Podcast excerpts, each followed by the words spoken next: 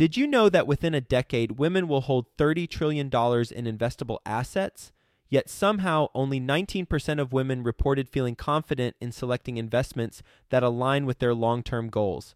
Our friends at Invest Her are out to change that. Invest Her Con is the number one premier conference for women in real estate, and it's happening June 2nd through the 4th in Austin, Texas. Invest Her Con is not just another real estate conference. It's a transformational experience focused on real estate investing, business strategies, and self care tactics all designed to help women take control of their financial futures. Gain the knowledge and skills you need to grow your portfolio and build a sustainable business, all while connecting with over 500 women who are playing at the same level. To learn more and to get your tickets, visit investhercon.com today and use the code 100BEST EVER to get $100 off your ticket. That's investher, H E R, con.com promo code 100 best ever to get $100 off your ticket. I'm not concerned about why something isn't going to work or why we can't do it. I'm concerned with how can we make something happen? How can we overcome this obstacle or this mm-hmm. problem? And if you approach this business with that mindset, I believe you're a lot more likely to succeed. Best ever listeners, before today's episode, I want to invite you to join us in Keystone, Colorado, February 20th through 22nd. It is the 2020 Best Ever Conference. And not only do I want to invite you to join us, I want to invite you to earn 15% for every ticket that you're responsible for selling should you join as an affiliate for the conference. Great way to earn money. And also, if you're planning on attending, great way to pay for your ticket, essentially. You get enough sales. So you can go to bec20.com, and in the top left corner, it says earn 15% as an affiliate. You can click that, join the affiliate program, and you got all the resources that you need to share the good word about the best ever conference in Keystone, Colorado. And we will be talking more about this on future episodes. But for now, go check out bec20.com and that affiliate page. You can earn 15% as an affiliate, and we will see you in Keystone, Colorado. Best ever listeners, today's guest is being interviewed by Theo Hicks. You know, Theo, he's with us every Friday on Follow Along Friday. You're going to get a lot of value from this conversation. So, with that being said, let's get going. Hello, best ever listeners, and welcome to the best real estate investing advice ever show. I'm Theo Hicks, and today we'll be speaking with Phil Capron. Phil, how are you doing today? Theo, I'm doing amazing. Thank you so much for having me. Absolutely. Thanks for joining us. Looking forward to our conversation. Phil's background is that he purchased his first property back in 2010 while in the Navy. At that point, he also got his real estate license and then flipped some homes and bought and held some single family homes. And then a few years ago, he transitioned into multifamily. He currently has a portfolio of 244 multifamily units he is also a senior mentor with the Michael Blank program. He has a book coming out, or it might be out once this episode airs, and that is Your VA Loan and How It Can Make You a Millionaire. Phil is based out of New York City, and you can say hi to him at philcapron.com. So, Phil, before we get started, can you tell us a little bit more about your background and what you're focused on now? Yeah, for sure, Theo. Thanks. So that's pretty much it. I just gotten out of special ops selection to become a naval special warfare combatant craft crewman. That's a lot of words basically for the guys that take Navy SEALs to and from their maritime missions on small, fast boats. We jump out of planes, shoot big guns, do some other pretty cool stuff. So I had just moved from Coronado, California to Virginia Beach, Virginia, and rented a apartment with a couple of my buddies from my class and I'd always instinctively known that there was something to this real estate thing. And 2010, looking back, obviously that was a pretty good time to buy. So I had to decide whether I got the two bedroom, one bath on the beach or close to for what was my budget, about a quarter million, or whether I went into the city of Norfolk, which is slightly less desirable schools and it just doesn't have that Virginia Beach zip code, and get a four bedroom, three and a half bath for the same price. So I chose that route. I moved my couple roommates from my apartment in, as well as one other guy. They paid my entire mortgage while I lived there and all my utilities. So, of course, I reinvested all the money I saved into real estate. Just kidding. No, I didn't. I wasted it on really dumb stuff. So the book that just came out, Your VA Loan and How It Can Make You a Millionaire, shows veterans and active duty personnel how with a few strategic decisions early on in their career, they can acquire and manage enough real estate just with that program to separate from the military after a full career as a net worth millionaire and ideally have a cash flow that would replace their active duty income. So when they get out, they're not forced to take a job that maybe doesn't agree with them. They spent a lot of time away from friends and family serving our country. And I believe that they have more to give. I want them to be financially free so they can do things like coach Little League, volunteer in their church, run for office, or even just chase a little white ball around or, or take their significant other on a cruise around the Mediterranean. Um, I believe they've given enough. And via the VA loan, I think that financial freedom truly is possible for these American heroes. And that's what the book's about. From there, as soon as I separated from the military, I started selling my buddies' homes and also listing them when it was time for them to transfer. And I saw a lot of really bad advice was being dispensed. The saying that I have is all men are created equal, all real estate agents are not. So buying your first home is your largest financial decision to that point in your life. You got to make sure that you're doing it right. It's not like buying a car or buying a jet ski or something. There's real consequences associated with it. And as many folks as I can get to understand how powerful of a vehicle it is, the better. So that's my mission. Sold a lot of homes, got into flipping, did a few dozen flips over a handful of years, and actually kind of lucked into my first multifamily purchase. It was a 13 unit. I took one of my buddies who's also a veteran and had about 30 units at the time. I took him to this property listed around 900 grand, thinking this would be great. I'd get a $27,000 commission if I can get him to buy it. They couldn't make a deal, but then the other broker approached me and said, Well, if it was seller finance, would you buy it? I said, Well, I guess I'd never considered that. Long story shorter, ended up buying it for 900,000, 100,000 down and negotiated seller financing for 30 years, a 30 year AM and 30 year term at 6% without so much as a credit check, which is a pretty good result in my opinion. And also the first six months, no principal payment. So the full mortgage payment is just under $5,000.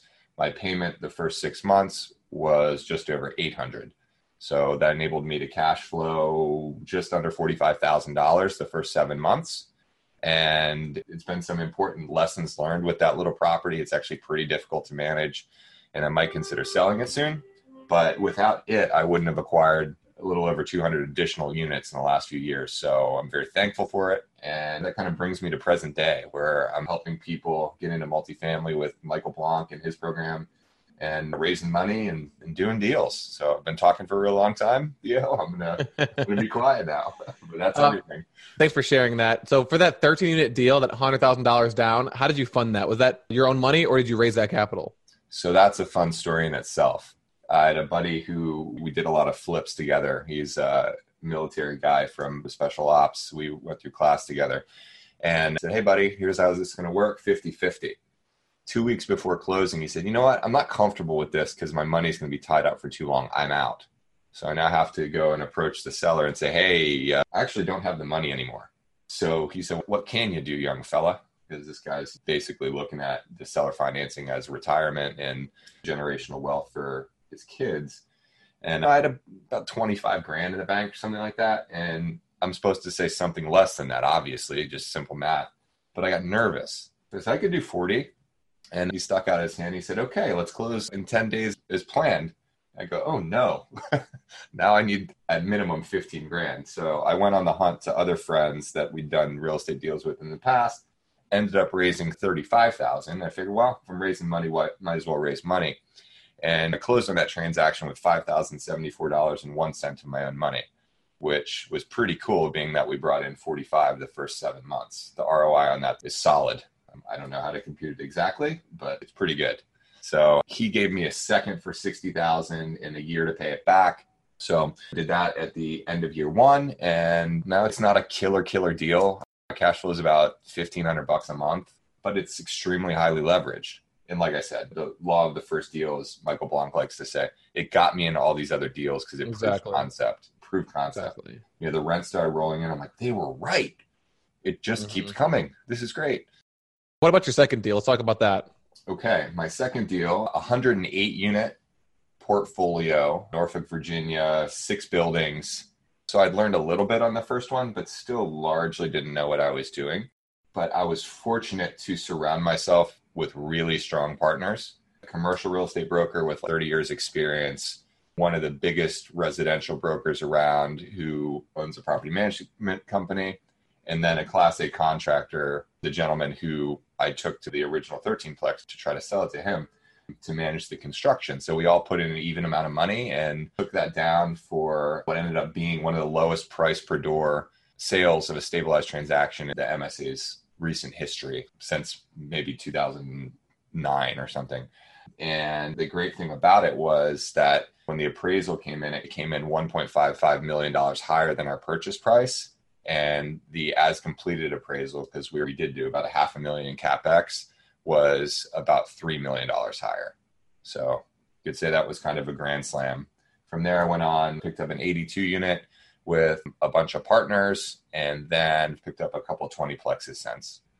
So it sounds like your ability to scale from a 13 to an 108 unit was because of your team. Because you said you still really didn't know what you were doing, so you found a really solid broker, management company, and contractor. Do you mind walking us through how you were able to find them, but more importantly, how you were able to convince them to come on your team with only having done one deal before? For sure. So I like to bring things back to military analogies because they make sense to me and because I believe there's a lot of value in there. When you're conducting a mission, you need to understand what assets you need to execute the mission, and multifamily deal is no different.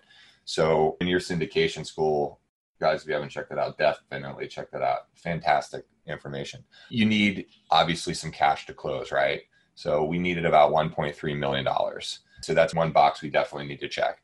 Then the next box is with a loan, the first mortgage, we need the net worth that's greater than what we're seeking as a loan. That's another box. We need somebody to manage. We need somebody to swing the hammer because some of these units legitimately did need work. And then we needed somebody with the experience to keep the project on track and to anticipate problems before they happen and to help us find the best solutions when they inevitably do happen. So, my first priority was money and net worth. So, I achieved that with one partner. Then the next partner was the construction piece. Then the next partner had the property management arm instead of just a third party, which obviously, when you have a great property manager that's a third party and you manage them, it can work out. But I'd much rather create that alignment of interest that they want to see my project succeed as much as I do. So once I had all those boxes checked and we negotiated terms within the partnership, away we went. I make it sound simple there. It wasn't to actually put it all together. But if you're considering your first or next deal, I invite you to write it out. What do I need? Who do I need? What do I need them to do? Where do I fit in? What value am I bringing? And what's that worth to the marketplace? That's, I believe, the key to this whole business. Okay. Thanks for breaking that down. That's a really good analogy. I'm sure a lot of your skill sets acquired from the military make you a, a, fantastic investor just by listening to you break that down like that. So you said that the first piece was the money and the net worth, and that was one person. Who was that? Was that someone you knew? Was it someone you had to find? Yeah, it was somebody I knew, and we were actually flipping houses at the time. So that was pretty easy, so to speak. And then I approached actually the contractor next, and he told me no. He's like, Phil, I love you, but do you really think that we have it to do this? I said, Yeah, dude, this is a screaming deal, like deal of the century. Let's do this. He's like, Well, I don't know. The way you frame it looks pretty good, but I just don't know. So then when I brought in the commercial broker, who also was going to provide some net worth and that experience piece that we really needed, a little bit of guidance, I had my contractor come and walk him through our planned improvement, my at the time planned improvements and it went really well. And afterwards, I said, "Hey guys, let's go to lunch. I'll treat you to lunch. Appreciate your time." And The commercial broker said, Phil, I hope I'm not speaking out of turn here. This is a great deal. You've got a great deal. But the only way I'd be comfortable with it is if this gentleman, your contractor, is on the team doing the work as a owner, not as an employee. And I said, Well, no offense. I invited him first and he told me no. And then the contractor said, Well, Phil, if he's in, I'm in if you'll have me. And I said, All right, cool. We got a deal. Let's do it. So it sounds like you knew the, first guy, the money net worth, you knew the construction person. Did you know this commercial broker as well? It was a referral from my accountant. So I knew of him. We got to know one another and then I invited him down, just actually more for counsel than necessarily as a partner, but it ended up unfolding perfectly. So did I get a little lucky? Sure. But luck happens a lot more often when you're doing the kind of problem solving that I described. Exactly. Finding solutions. So many people, even students of mine, they're like, oh, I can't buy this. The cap rate's wrong. Okay, why is the cap rate wrong? When you're going through the financials in depth on another deal, the 82 unit, I found a discrepancy in the water. The two years prior, it was 50 grand a year. Then it jumped to 75. So I asked the broker, what's up with this? And this is pre LOI even. Can you figure out what the deal is? And he said, oh, they just sent the water company out. The meter was broken on the city side and just spinning to the tune of $25,000 a year. At a eight cap, what is that? Mm, yeah. It's a lot more. So everyone else's lazy underwriting didn't catch that. We caught it, got to the bottom of the problem, had it fixed, and enabled me to save several hundred thousand dollars Oh, yeah. that particular transaction. So I'm not concerned about why something isn't going to work or why we can't do it. I'm concerned with how can we make something happen? How can we overcome this obstacle or this Mhm. problem? And if you approach this business with that mindset, I believe you're a lot more likely to succeed. If you're looking for obstacles, even if you're not, they're going to occur. But if you tackle them head on with how do we overcome this? I'm not accepting defeat. And there's actually another story kind of on that point with the 82 unit, if we have time. It's kind of funny. Um, but uh, sorry, I'll let you get back to it there as I think I've tangented a bit. I was going to jump into the, the money question, which you maybe you might have just done over, but what is your best real estate investing advice ever? my best real estate investing advice ever it's on that same kind of thread or in that same vein. You have to not be willing to accept what is. You have to be able to think of what can be and work to make it so. A lot of folks these days again if you're playing in the big multifamily space deals are really hard to come by guys. Kind of like the special ops we do missions that other units are incapable of doing they don't have the tactics, the training, the equipment, whatever, the personnel, most importantly. I look at a lot of the big operators and whatever their criteria is, mine's going to be about the opposite because I'm willing to do work that others in the marketplace aren't willing to do. So I have access to deals that they don't have access to. So my advice would be if you are observing that it's tough out there right now, what can you do different to basically create a little niche for yourself? All right, Phil, are you ready for the best ever lightning round? Absolutely. All right, first, a quick word from our sponsor. Best ever listeners, go to bec20.com. Look in the top left hand corner. You can earn 15% as an affiliate. You can join the affiliate program and participate in the conference that way and basically earn a free ticket to the conference. bec20.com. Have you heard about the latest podcast for entrepreneurs called Tough Decisions? Listen to Dan and Danae Hanford as they interview successful people from around the world about tough decisions as entrepreneurs. Visit toughdecisions.net and be sure to subscribe to their free weekly entrepreneurial email. That's toughdecisions.net. Okay, what is the best ever book you've recently read? Best ever book I've recently read was a reread, and it was The Millionaire Real Estate Investor by Gary Keller. If you're just getting started, fantastic overview of what it is to invest in real estate. What deal did you lose the most money on? It was a combination of deals. I had, I think, five flips going at the same time. Everything was going great with a new contractor. So I was out in California surfing with buddies in Vegas, hanging out. They asked for money. I sent it. Uh, more money. I sent it, sent it. Eventually got back home and found out that really no work was done on any projects. And that cost me tens of thousands of dollars by taking my eye off the prize and not verifying. I certainly trusted, but I did not verify that everything was continuing to go well, even though the past projects had. What is the best ever way you like to give back? Best ever way I like to give back. I actually have a charity called See Them Soar.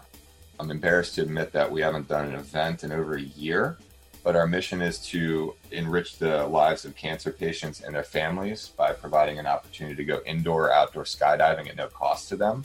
After the military, I moonlit at an indoor skydiving center as an instructor. I still an avid skydiver. So I had the opportunity to take some cancer patients flying and it's a total transformation. It's a vacation from everything they're dealing with. Their friends, their families are there. It's an amazing experience. So I need to get back engaged and get some more events booked because it's very fulfilling to do those types of things. And then lastly, what's the best ever place to reach you? Best ever place to reach me, probably Facebook.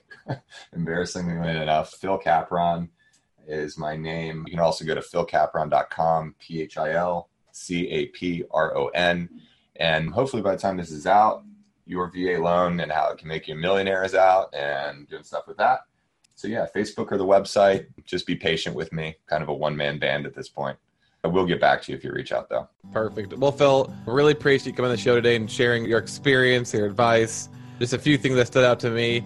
You talked about how you lucked into your first multifamily purchase. You were actually there representing a friend who couldn't bring on the deal, and the broker offered free to seller financing. And as you mentioned, your mindset is to not be willing to accept what is and you took advantage of an opportunity to get into multifamily. And you mentioned you had some issues along the way, someone pulling out funding last second, but you were able to end up closing on that deal. And you might consider selling it, but as you mentioned, it's the key that opened the door to multifamily for you.